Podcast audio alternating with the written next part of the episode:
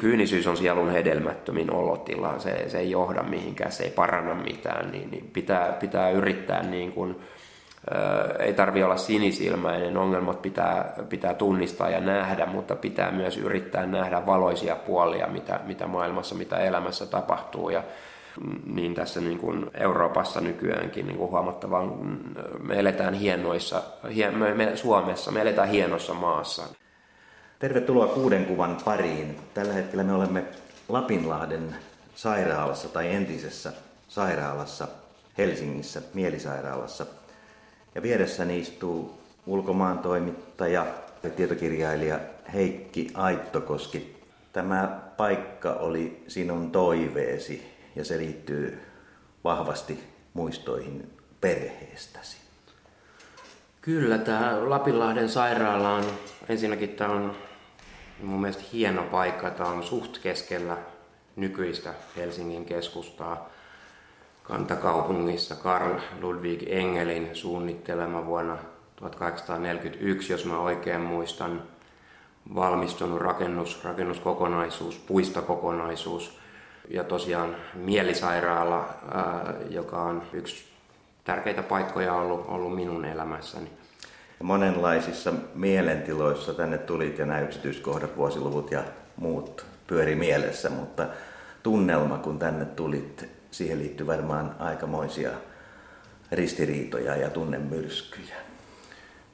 No kyllä, mä en ole täällä nyt ollut moneen vuoteen. Tota, tämä on paikka, jonne mä tulin ensimmäistä kertaa 13-vuotiaana keväällä 1984. Mun isoveli Timo oli sairastunut skitsofreniaan 17 vuoden ikäisenä ja, ja mä muistan kuinka shokeraavaa oli tulla ja, ja nähdä oma veli, velu oikeastaan niin kuin me toisiamme kutsutaan suljetulla osastolla täysin muuttuneena ihmisenä. Ja tuohon asiaan palaamme moneen kertaan vielä tämän keskustelun aikana, mutta lähdetään varhaisemmista ajoista liikkeelle katsomaan kuvia, jotka ovat myöskin teidän kuulijoiden nähtävänä yle.fi kautta kuusi kuvaa verkkosivuilla. Ensimmäisessä kuvassa eletään onnellista lapsuutta, kaksi pientä poikaa. Veljesi Timo tosiaan hieman vanhempana ja muutoinkin kookkaampana ihmisenä erottuu reilustikin päätä pidempänä. Ja tämä liittyy urheiluun ja olympialaisiin. Joo, jos mä muistan oikein, niin, niin vuosi on äh, 76 tai 77. Montrealin olympialaisten ennen tai, tai sitten niitä seuraavana vuonna – ollaan tapahtumapaikoilla. Me asuttiin Kanadassa vajaat kolme vuotta. Isäni oli siellä töissä monikansallisen suuryrityksen Procter Gamblein leivissä ja minä ja veljeni me päästiin sitten näkemään maailmaa, opittiin englantia. Veljeni on tuossa kuvassa yhdeksänvuotias, hänellä on Toronto Blue Jaysin T-paita, Toronton baseball-joukkue – Mulla on Toronto T-paita siinä. Mä oon siis 5-vuotias, veljeni on 9-vuotias. Tämä on, tämä on mun mielestä iloinen kuva. Tämä tuo mieleen tuollaisen viattomuuden lapsuuden ajan. Omalla tavallaan traagista ihmisen elämässä on se, että useimmillahan meistä lapsuus on sellaista viatonta, huoletonta, hauskaa aikaa. Ja traagista siinä on tavallaan se, että, että aikuisiellä noista vuosista sitten ei muista juurikaan paljon mitään. Senkin takia mä pidän tämän kaltaisia kuvia arvokkaina. Ja tämä tarkoittaa sitä, että kun tuossa olet viisivuotias, varmaan ihan sellaiset ensimmäiset varhaisimmat muistot tällä hetkellä sun omasta elämästä lapsuudesta liittyy juuri näihin vuosiin tai tätä seuranneisiin aikoihin. Joo, ne oli, ne oli hyviä vuosia, mitä, kaikki se mitä mä niistä muistan. Toi 70-luku, olen syntynyt vuonna 1970. Me, me vietettiin iloista huoletonta lapsuutta. Isä teki paljon töitä, äiti oli kotirouva ja me tosiaan päästiin jonkun verran matkustelemaan, mikä ei siihen aikaan Suomessa ollut, ollut niin mikään itsestäänselvyys se, se oli mun, tärkeää mun elämän kannalta ihan, ihan myöhempiä vuosikymmeniä ja ammatinvalintaakin äh, ajatellen, että pääsi heti lapsena kokemaan erilaisia kulttuureja, näkemään erilaisia asioita, oppimaan englannin kielen silloin jo varhain. Ja, ja meillä oli mun veljen kanssa hauskaa. Me myös tapeltiin vimmatusti ja usein. Se oli kova koulu sinulle neljä vuotta nuorempaa. No se oli jo silleen sanotaan opettavaista. Piti olla varsin kekseliäs, jos yritti pitää puolensa neljä vuotta ähm, vanhempaa isobroidia vastaan. Mutta, mutta ne oli sellaisia tappeluita tietenkin, niin kuin sisarukset kinastelee, niin, niin pohjimmiltaan rakkaudella. No entäs Kanada? Miten pitkään siellä elit ja, ja minkälaisia muistoja tänä päivänä sinulla on, on tuosta kaukaisesta Amerikan maasta? Kanada on mun mielessä säilynyt tavallaan yhtenä maapallon mallimaista ja se ei perustu pelkästään omakohtaisiin lapsuuden iloisiin muistoihin. Mä oon ollut Kanadassa monta kertaa myös aikuisiellä ja, ja pidän sitä hyvin onnistuneena yhteiskuntana. Siinä on mun mielestä se sekoittuu mielenkiintoisella tavalla Pohjois-Amerikan ja eurooppalaisuuden hyvät puolet molemmista. Ja sinun isäsi, joka onkin tuossa seuraavassa kuvassa, tämä on mustavalkoinen, olisiko 60-lukua? Se on mulle tärkeä kuva minun isästäni tosiaan. Ähm, mun isäni on tuossa kuvassa 17-vuotias. Hän on äh, pukeutunut tyylikkäästi tummaan pukuun hän on, opiskelee kauppaopistossa. Tämä kuva on otettu oletettavasti jossain Suomen länsirannikolla. Hän opiskeli Vaasassa tai Kokkolassa, mä en nyt muista kumpi. Joka tapauksessa tästä kuvasta mä ajattelen, että siinä on, siinä on määrätietoinen katse, siinä on, niin kuin, siinä on selkeät maailmanvaltaajan elkeet minun mielestäni, että tästä mennään ja tästä mennään vielä pitkälle. Minä, minä nojaan rennosti tähän kaiteeseen ja olen lähdössä johonkin ja hyvin moderni tämä on. Tämä on juuri sitä 60-luvun tumma puku, mutta vähän uudella lailla leikattu. Ja paljon on niin kuin, uutta ja toiveikasta ja tosiaan niin kuin sanoit, semmoista eteenpäin menon meininkiä tässä kuvassa. Ja se on se just, miksi on mulle tärkeä kuva. Mä oon tota, tosiaan toimittaja ja tietokirjailija ja mä oon niin kuin, mulle on kehittynyt mielessäni sellainen suorastaan sairaaloinen tarve niin kuin analysoida asioita ja laittaa asioita kontekstiin, mistä, mistä tässä on laajemmin katsottuna kysymys. Ja, ja, ja, ja tässä kuvassa on mun mielestä se kysymys siitä, ja tämä pätee myös mitä suurimmassa määrin mun äitiin. Sekä isäni että äitini valmistui, valmistui merkonomeiksi 60-luvulla ja, ja mä näen mun vanhemmistani sellaisen Suomen tarinan oikeastaan. Mä näen siinä Molemmat kuului, kuuluivat ja äitini kuuluu suuriin ikäluokkiin. Molemmat on, oli niin kuin maanviljelijäperheestä, varsin vaatimattomista oloista ja niin pitkälle kuin tiedän, niin isäni kohdalla jopa erittäin vaatimattomista oloista. Ja kaupunkiin oli lähdetty, sekin on vahvasti sitä ajankuvaa. Kaupunkiin oli lähdetty ja kaupunkiin, kaupunkeihin mentiin ja mentiin ulkomaille asti. Suomi kehittyi, Suomi vaurastui ja, ja, tämä on mun mielestä niin kuin huikea tarina ja nyt en, en, en puhu pelkästään omista vanhemmistani, vaan koko Suomesta, niin kuin mä nyt tämän ajattelen.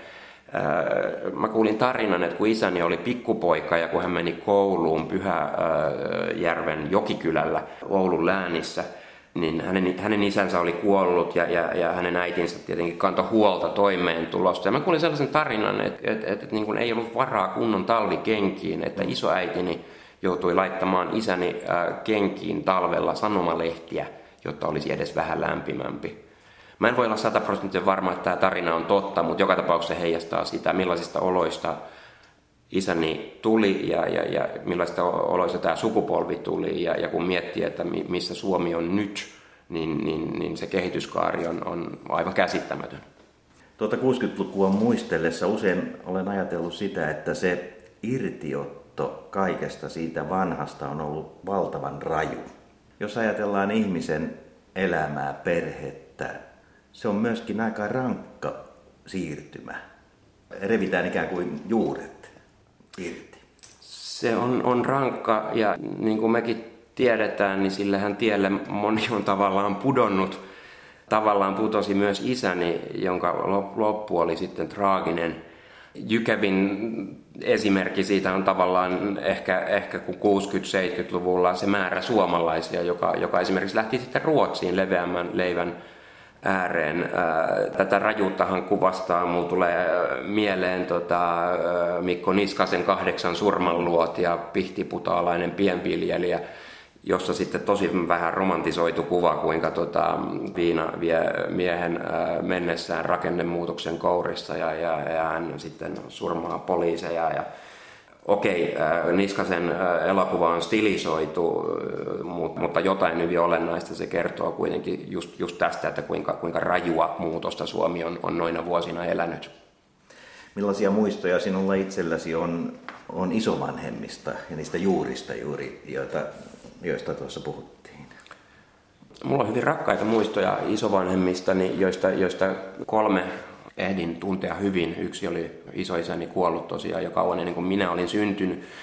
Kerron vaan esimerkiksi sitä äidin puolelta isoäitini, ää, tota, jonka kanssa olin kirjeenvaihdossa ja jota toki tapasin lapsuuden kesinä varsinkin paljon. Hän, hän oli kielellisesti ää, hyvin lahjakas, hän käytti omaperäisiä ilmaisuja ja oli, oli henkilönä hyvin veikiä. Ja, ja hän olisi tosi halunnut, että minusta tulee pastori, ja, mutta, mutta sitä nyt ei sitä ihan tapahtunut tota, valtiotieteet kelpas hänelle sitten, koska hän, hän, hän sanoi mulle, että, että on se Paavo Väyrynenkin valtiotieteen tohtori. Ää, mulla kaikki isovanhempiini oli, oli erittäin, erittäin ää, hyvät välit. Arvostin heitä suuresti.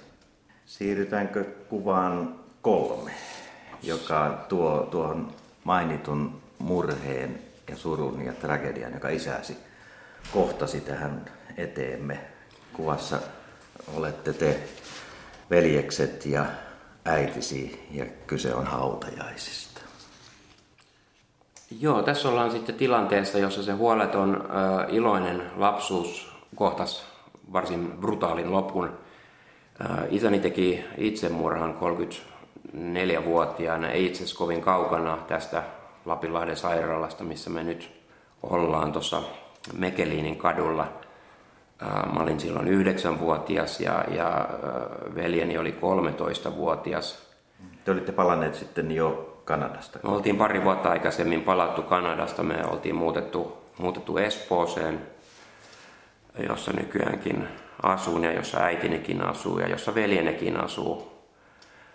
Tämä kuva on tosiaan voimakas ja se kertoo mulle paljon. Toki, toki mulla on niin kuin nyt paljon jälkiviisautta mukana, kun mä tätä kuvaa katselen ja arvioin – minä itken tuossa hysteerisesti ahdistustani, niin kuin 9-vuotias poika nyt tuossa tilanteessa tekee.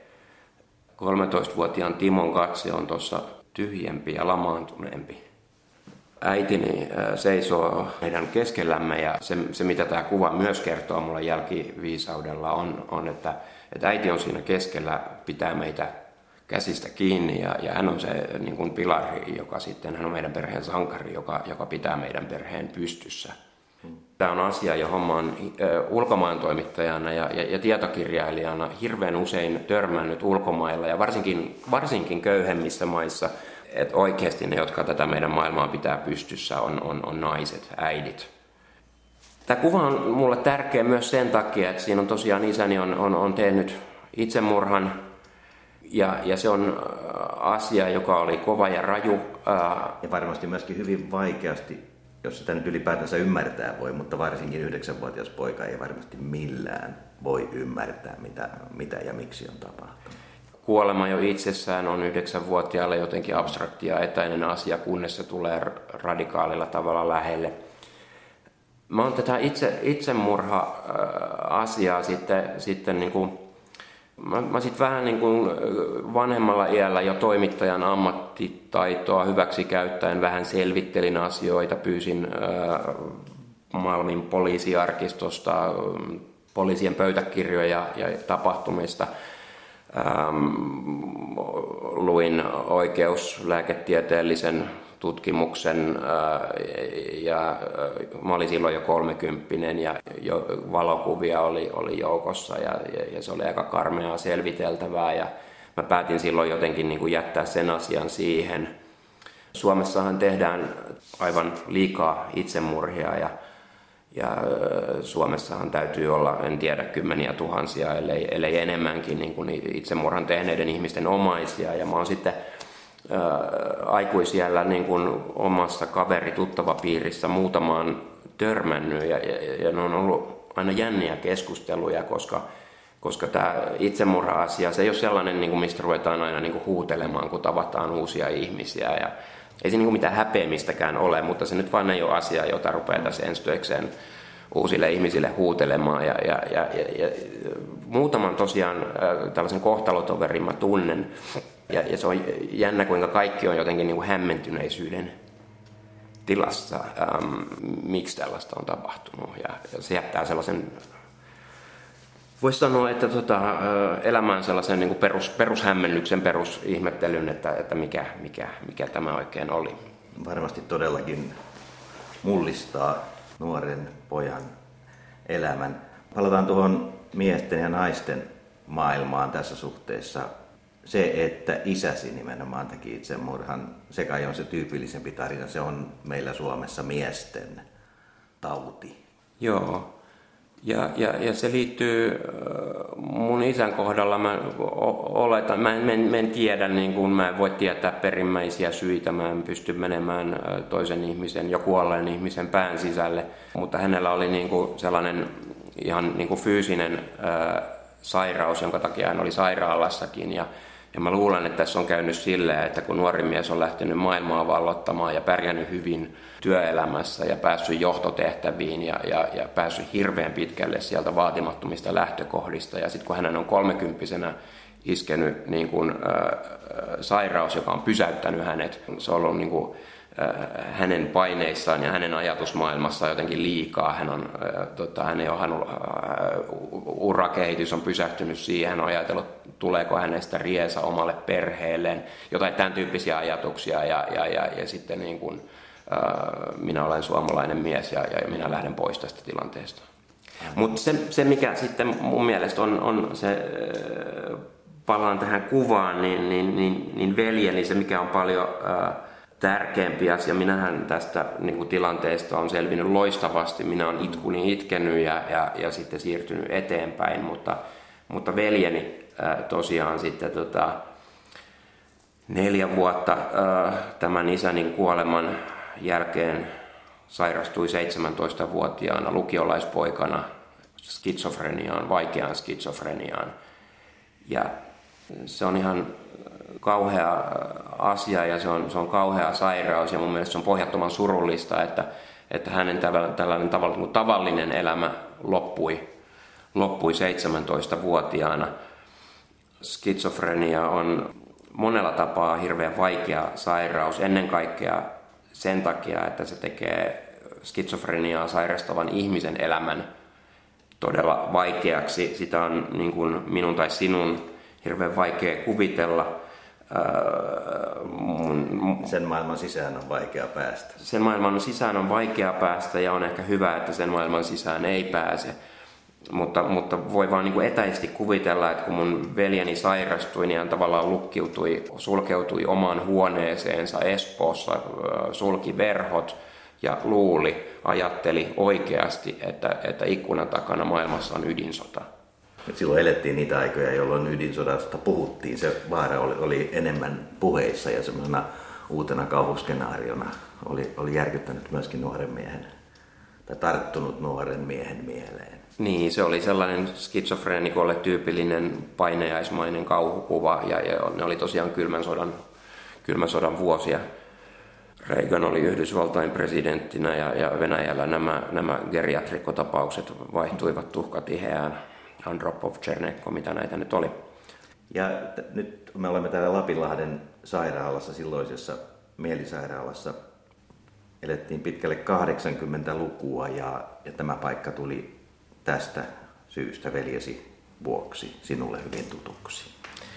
Joo, tämä oli ensimmäinen äm, paikka, mihin, mihin veljeni 84 keväällä tosiaan tuotiin.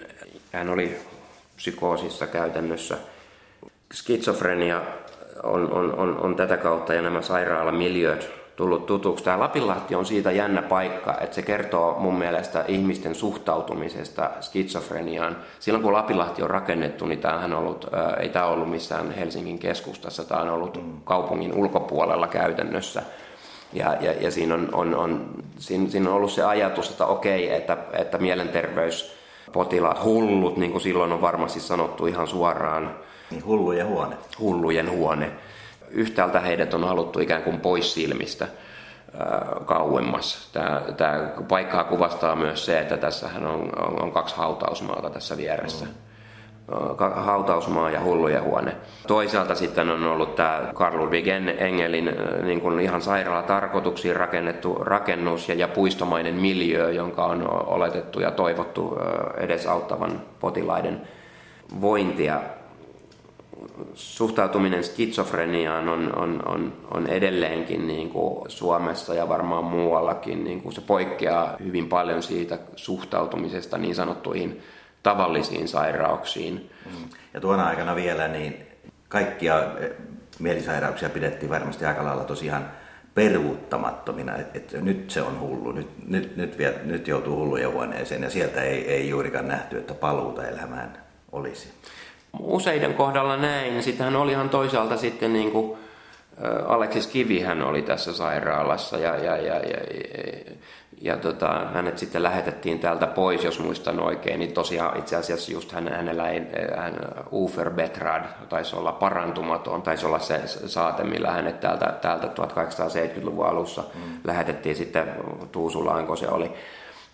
Joo, joo, nykyään onneksi yritetään niin kuin akuutteja, tuoreita ää, tapauksia kuntouttaa. Veljeni kohdalla nyt valitettavasti on käynyt niin, että, että hän on kyllä krooninen skitsofreenikko elää, elää, elää nykyään ö, hoitokodissa Espoossa, mutta, mutta sairaus on kyllä valitettavasti realismin nimistä täytyy sanoa parantumaton. Puhutaan vielä tästä rakennuksesta hetki. Me kävelimme tänne aurinkoisena päivänä. Täällä on rakennustyömaat, ulkosivuremontti menossa. Tämä on melko lailla tyhjillään. Lapinlahden lähde, joka muuten mielenterveystukitoimintaa tekee ja palkittiinkin siitä toiminnasta juuri, on osittain tässä kiinteistössä, mutta paljon täällä on tyhjiä tiloja, ihan varmasti kauneinta Helsinkiä noin luonnon ja ympäristön puolesta. Mutta entäs Heikki Aittokoski, ne tunnelmat, kun tänne ensi kertaa kävelit? Tässä avautui maailma, joka oli varmasti tuntematon sinulle, ehkä pelottavakin, ehkä masentava sen vuoksi, että isoveljesi oli täällä oli 13-vuotiaalla ihan hirvittävää nähdä mielisairaalan suljettu osasto ja oma veli siinä tilassa, psykoottisessa tilassa psyykenlääkkeillä käytännössä lamautettuna. Siltä se minu, minulle näytti. Hän ei ollut, hän ei ollut oma, enää oma itsensä, hän ei ollut minun, minun, minun iloinen veli, jonka kanssa, jonka kanssa riekuttiin ja tapeltiin.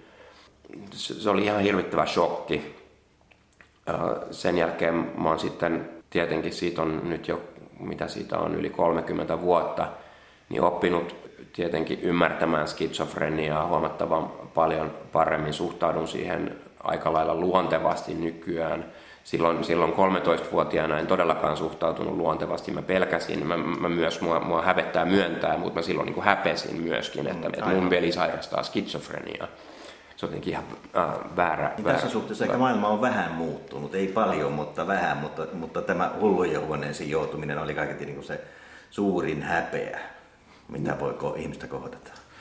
Joo, se oli, se oli niinku, se, se niinku, mä, mä, tavallaan annan nuorelle itselleni anteeksi sen, että mä häpesin veljeni sairautta, koska se oli niinku pelottavaa ja, ja, ja outoa, eihän näin pitäisi tapahtua.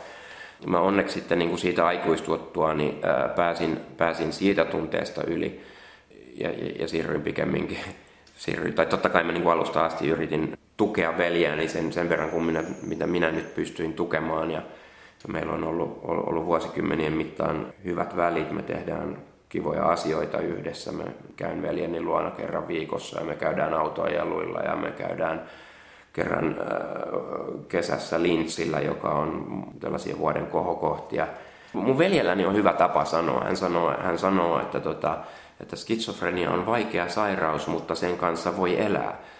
Se on mun mielestä hirveän hyvin sanottu. Elämä ei lakkaa olemasta elämää sen takia, että sairastaa skitsofreniaa. Skitsofrenia tekee elämästä tosi vaikean, mutta elämä on silti tietenkin arvokas ja hyvä asia.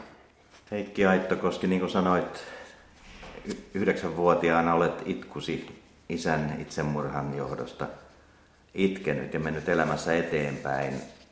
Siirrytään sinun oman urasi, oman urasi rakentamiseen ja, ja siihen liittyviin tavoitteisiin. Lähdit opiskelemaan yliopistoon. Oliko se valtiotieteitä?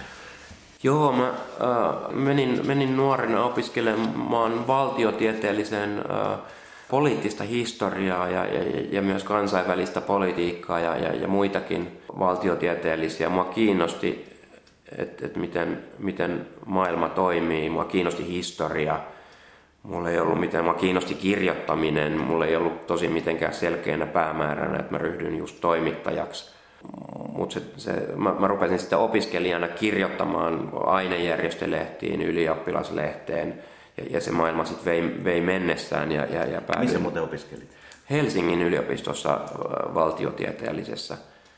Joo, se kirjoittamisen, toimittamisen maailma sitten vei, vei mennessään ja ennen kuin mä oikeastaan itse edes tajusin, niin, niin, niin mä olin niin kuin Hesarissa sitten ensin kulttuuritoimituksessa ja vähän myöhemmin ulkomaan toimittajana. Mutta se ei ollut sellainen ensisijainen tavoite sulla oli, oli, oli tämmöinen maailman ymmärtäminen ja parantaminen vai mikä siellä oli motiivina, että lähdit, lähdit selvittämään, että miten maailma toimii valtiotieteiden kautta? Joo, yksi mitä mä olisin niin kuin hyvin voinut harkita oli niin kuin diplomatia tai, tai joku tällainen järjestökentässä toimiminen, joku tällainen. Mua, mua kiinnosti niin kuin jo silloin, mikä mua on kiinnostanut toimittajana ja kirjailijana ja mikä mua kiinnostaa edelleen ja mikä liittyy myös mun perhetaustaa, mikä vahvimmin tällainen kärsimyksen ongelma. Miksi tällaista niin kuin kärsimystä on olemassa niin kuin sekä yksilötasolla että, että globaalisti? mitä sille voidaan tehdä, voidaanko sille tehdä mitään, täytyy voida tehdä. Mä muistan mun pääsykoekirjoista tämän poliittisen historian, mä muistan sieltä yksi lause, joka jäi soimaan mun päähän.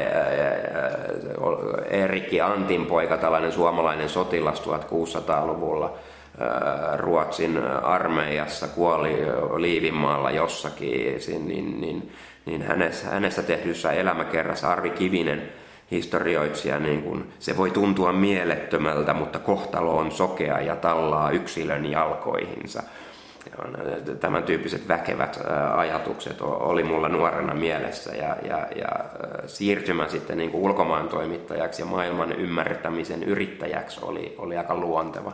Mm. Ja Helsingin Sanomista tuli sinun pitkäaikainen kotisi, niin kuin sanot, olit ulkomaan toimituksessa ja työ vei sitten maailmalle, Eurooppaan, Berliiniin.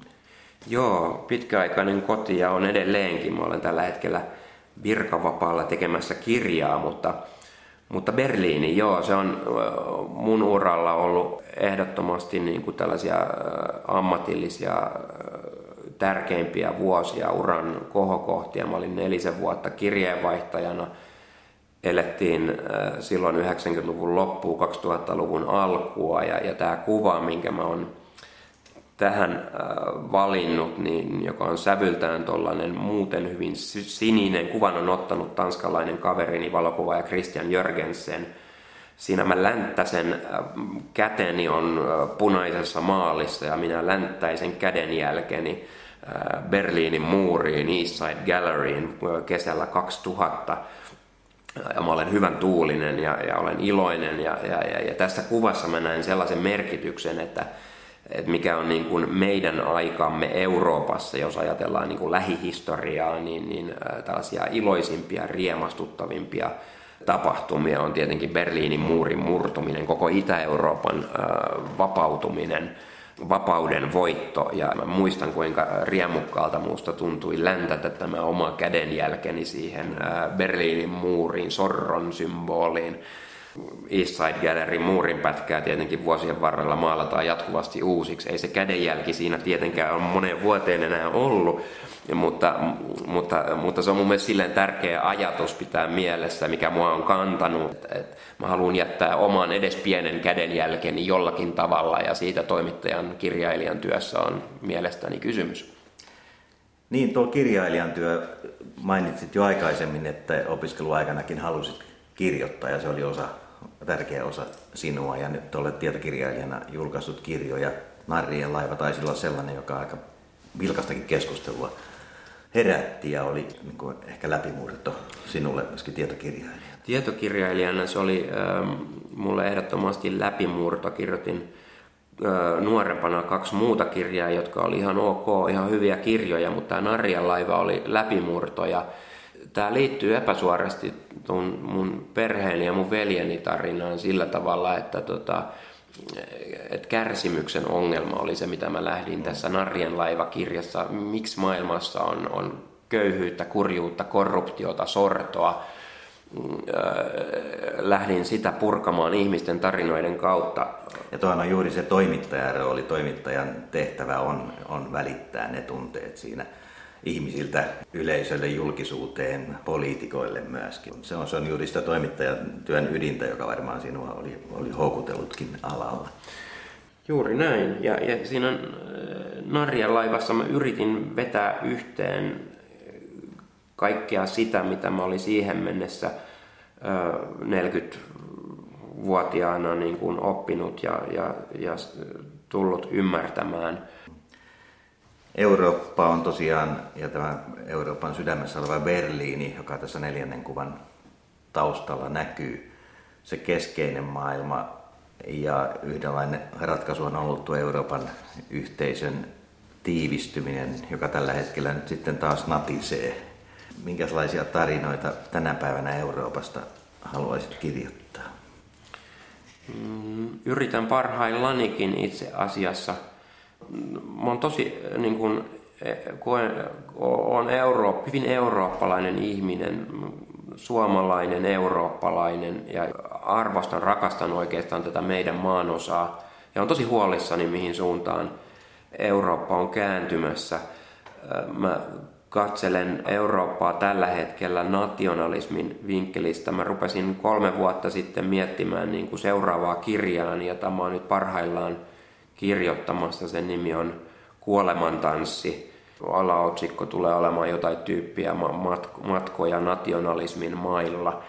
Mä oon kierrellyt viime kesästä lähtien Eurooppaa 20 maassa ja tutkinut tätä, miten nationalismi on uudelleen nousussa.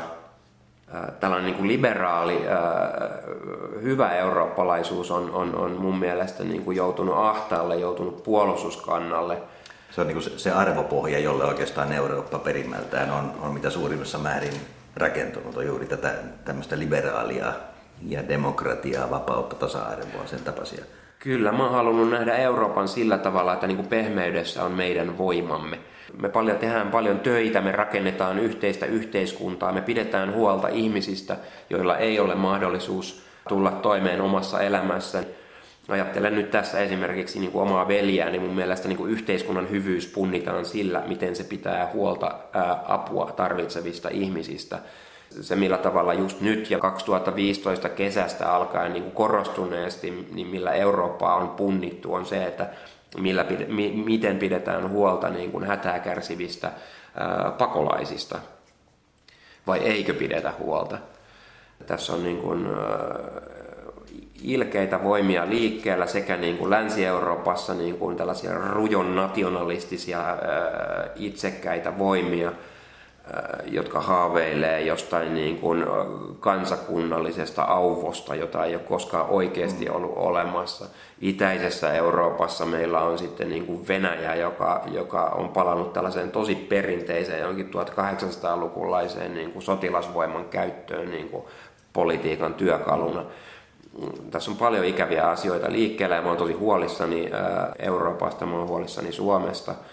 Se, mistä mä oon huolissani, on tällainen ahdas nationalismi, joka, joka ei suostu näkemään sitä, että tämä niin kuin, meidän tapauksessa suomalaisuus voi, voisi olla jatkuvassa muutoksessa ja, ja sitä ei punnittaiskaan sitä suomalaisuutta nyt sillä, että, että niin kuin esi-isät ja 300 vuotta sitten on niin kuin kyntänyt kyistä peltoa tässä, tässä tällä niemellä vaan että suomalaisuus voi olla kansainvälistä ja dynaamista ja, ja, ja monipuolista. Ja, tämä, tämä ahdas nationalismi on se, mikä, mikä mua, mua huolestuttaa. Hiljattain kolumnissasi löysit mielenkiintoisia viitteitä siitä, että ahdasta nationalismia ja, ja ahdasmielistä mielentilaa ja sellaista ehkä irvokastakin ajattelua on löytynyt Suomesta 30-luvun loppupuolelta. Kirjoitit, löysit Sakari Pälsin kirjailijan, tutkijan kirjoituksia Unkarista ja, ja siihen liittyvästä juutalaisongelmasta. Ja se paljastaa minusta hienosti sen, kuinka tällainen ajan henki voi järkevän, ajattelevankin ihmisen viedä mennessään. Pilkataan ulkoisista seikoista juutalaisuutta, juutalaisia, niin kuin siihen aikaan oli tapana. Eliittikin lähtee mukaan ja tämä vaara on ikään kuin käden ulottuvilla, että tämmöiseen suuntaan mennään. Joo, on helppo mennä virran vietävänä. Mulle tuli jossakin määrin yllätyksenä lukea niin kuin arvostamani kansatieteilijän, kirjailijan niin kuin todella suorasukaista antisemitististä juutalaisvastaista tekstiä 30-luvun alun Budapestista. Ja sitten tähän päivään ja Heikki Aittokosken valitsemista kuvista otetaan se viides kuva, jossa ollaan ihan nykyajassa ja tämä kuitenkin liittyy sinun ulkomaan toimittajan työhösi ehkä myöskin siihen, kun aikaisemmin sanoit, että sitä ihmisten kärsimystä haluat avata ja välittää. Olen ottanut tämän kuvan Düsseldorfin lähellä Saksassa pakolaisten vastaanottokeskuksessa. Kuvassa on afganistanilainen Rezain perhe, Vasemmalla kuvassa on, on 28-vuotias Hashem Rezai, perheen isä. Keskellä on, on 9-vuotias tytär Fatime ja oikealla on, on perheen äiti 25-vuotias Zahra, joka, joka tuossa kuvan ottohetkellä äh, oli viimeisillään raskaana. Perheeseen syntyi sitten lokakuussa toinen lapsi. Tämä perhe on, on mun kirjani päähenkilöitä ja, ja mä ajattelen, että he on niin kuin oikeastaan tämänhetkisen Euroopan päähenkilöitä. Mä kohtasin tämän perheen Ateenassa. He oli tekemässä matkaa Turkista Huteralla paatilla Kreikkaan, siitä eteenpäin Balkanin reittiä. Tämä minun tuntemani perhe päätyi siis Saksaan, niin kuin miljoona muutakin. Mä olen tavannut tämän perheen nyt kolme kertaa ja ollut jatkuvassa WhatsApp-viestivaihdossa tämän, tämän Hashemin kanssa. Hän, hän puhuu suht hyvää englantia. Ja Euroopassa on kysymys siitä mun mielestä, mitä tälle perheelle ja heidän kaltaisilleen käy. Onnistutaanko me eurooppalaiset ottamaan heidät vastaan? Onnistuuko he riittävässä määrin liittymään tämän meidän yhteiskuntamallin jäseniksi? He tosiaan niin kuin meni läpi Balkanin loppukesästä. Silloin oli, mä olin itsekin silloin Balkanilla ja oli, siellä oli niin 35-40 asteen helteet, mm. sietämättömät olosuhteet tai hyvin vaikeat olosuhteet. Ja, ja, ja Zahra-perheen äiti oli, oli viimeisillä raskaana, kun he teki näitä pitkiä patikkamatkoja jossain Serbiassa ja Unkarissa ja ja, ja mä kysyin tältä Zahralta sitten, että et, et, et, miten, sä, miten sä pystyit tähän, että sä oot viimeisillä raskaana ja te tuutte tuhansien kilometrien matkan ja, ja joudutte tarpomaan pitkiä matkoja helteessä janoisina. Ja hän sanoi, että tota, no, mä ajattelin Talebania. Ja se oli niin kuin tosi voimakas, se pysäytti mut, että hän sanoi, että 25-vuotias Sahra sanoi mulle, että mä ajattelin Talebania. Mm. Takas ei ole menemistä, meidän täytyy mennä eteenpäin.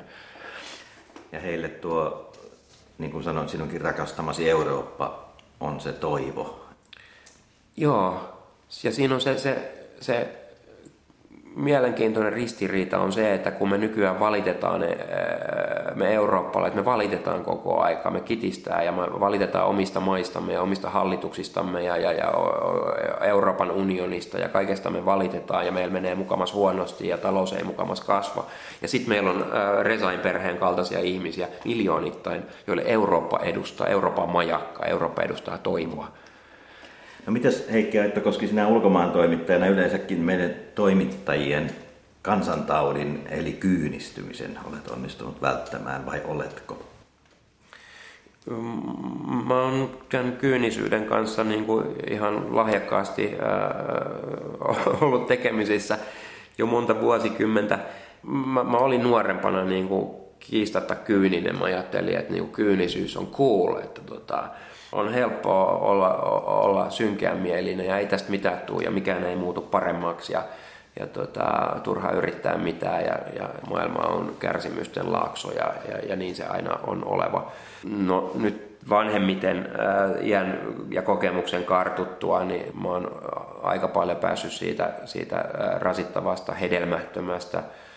Kyynisyys on sielun hedelmättömin olotila, se, se ei johda mihinkään, se ei paranna mitään, niin, niin pitää, pitää yrittää niin kuin, ei tarvi olla sinisilmäinen, ongelmat pitää, pitää tunnistaa ja nähdä, mutta pitää myös yrittää nähdä valoisia puolia, mitä, mitä maailmassa, mitä elämässä tapahtuu. Ja niin tässä niin kuin Euroopassa nykyäänkin niin kuin huomattavan, me eletään hienoissa, hien, me, me, Suomessa, me eletään hienossa maassa. Mm. Kaikista... Ja sinun veljestäsi on pidetty hyvää huolta. Mun veljestäni on pidetty hyvää huolta. Tulee tästä Resain perheestä mieleen, jotka on tosiaan afganistanilaisia, että Mä olin muutama vuosi sitten, mä olin työmatkalla äh, Afganistanissa, mä olin Kabulissa ja äh, sitten siellä yhdessä kadunkulmassa Kabulissa, niin mä yhtäkkiä pysähdyin. Mä näin siinä sellaisen pikkusen risumajan, pikkusen hökkelin äh, kadunkulmassa. Mä pysähdyin katsoa, että mikä toi on, tuolla on silmät. Ja sitten sit mä menin lähemmäs ja katsoin, siellä oli niinku sellainen, se oli sellainen ehkä 30, ehkä 40-vuotias mies, erittäin risaisissa vaatteissa, pitkässä hiuskuontalossa, jota selvästikään ei ollut pitkään aikaan millään tavalla leikattu tai pesty. Ja hän katsoi, hänellä oli, hänellä oli jotenkin tyhjä katse, tyhjä maaninen katse, hän katsoi eteenpäin. Sitten mä tajusin, että tämä ihminen asuu tässä hökkelissä kadunkulmassa ja hänen ainoa turvaverkkonsa, mä en tiedä mitä hänelle oli tapahtunut, hän on elänyt läpi sisällissodan vuosien Kabulissa – Mä, mä tajusin, että hänen ainoa turvaverkkonsa tässä maailmassa täytyy olla se, että, että naapurustosta ää, ihmiset ehkä tuo hänelle ruoan jätteitä silloin tällöin. Ja että ihmiset ehkä tuo hänelle joskus viltin. Kabulissa talvet on kylmiä. Mm. Ja se, mitä mä rupesin ajattelemaan, kun mä katsoin tätä, tätä poloista ihmistä, rupesin miettimään, että, että luojan kiitos, että se mitä mun, mun, mun veljelle on tapahtunut, niin on tapahtunut Suomessa, että, että, että hän, hän, hän ei ole koko pitkän ja vaikean sairautensa aikana joutunut, niin kuin, hän on aina saanut olla lämpimässä ja hän on aina saanut ruokaa ja hän on aina saanut hoitoa. Olen erittäin kiitollinen suomalaiselle hyvinvointivaltiolle. Ja sitten kohti kuudetta kuvaa. Pöytä on tyhjä, viisi kuvaa on katsottu. Mikä olisi sellainen kuva, minkä vielä haluaisit omaan valokuva-albumiisi liittää omasta elämästäsi? kuva, jota vielä ei ole otettu? Mm-hmm. Mä en tiedä, onko se kuva niinkään mun omasta elämästä, niin kyllä se on sitäkin. Mutta mä haluaisin nähdä sellaisen kuvan, jonka ottamiseen on tosi vielä tosi pitkä matka. Että me ollaan, äh, ollaan jossain Vaalimaan raja-asemalla ja, ja sitten otetaan kuva siitä, kuinka tota, kuinka rajaliikenne ensimmäistä päivää on, on, on täysin vapautettu demokraattisen hyvinvoivan Venäjän ja, ja demokraattisen hyvinvoivan Suomen välillä. Tämä Venäjän viimeaikainen kehitys on sellainen, sellainen mistä mä en pidä. Ja, ja mä, mä, mä toivon ja, ja, ja mä myönnän, että tämä on nyt niin kuin erittäin voimakasta toiveajattelua, mutta mä toivon, että Venäjä lähtisi kehittymään parempaan suuntaan, kun mun mielestä olisi aivan mahtavaa, että Suomella olisi Venäjän kaltainen iso naapurimaa, joka olisi demokraattinen ja ystävällinen ja taloudellisesti menestyvä. Ja siinä myöskin varmasti tämä Euroopan ja Venäjän liitto olisi jotain, jotain ihan toista, mitä se, mihin suuntaan se tällä hetkellä on menossa. Joo, ja jos nyt ei niin kuin mitään liittoa edes tulisi, liitto Venäjän yhteydessä herättää vähän ikäviä, mutta, tota, tota, tota, mutta siis mä tarkoitan, että, että mä haluaisin nähdä kuvan, joka heijastaisi, että on tosi hyvät ja ystävälliset ja, ja, ja rauhanomaiset välit, jotka on niin hyvällä tolalla, että, että, että rajan yli voidaan liikkua niin kuin Tornion ja Haaparannan välillä. Mä myönnän, että tähän on tosi pitkä matka, mutta tällaisen kuvan mä haluaisin nähdä.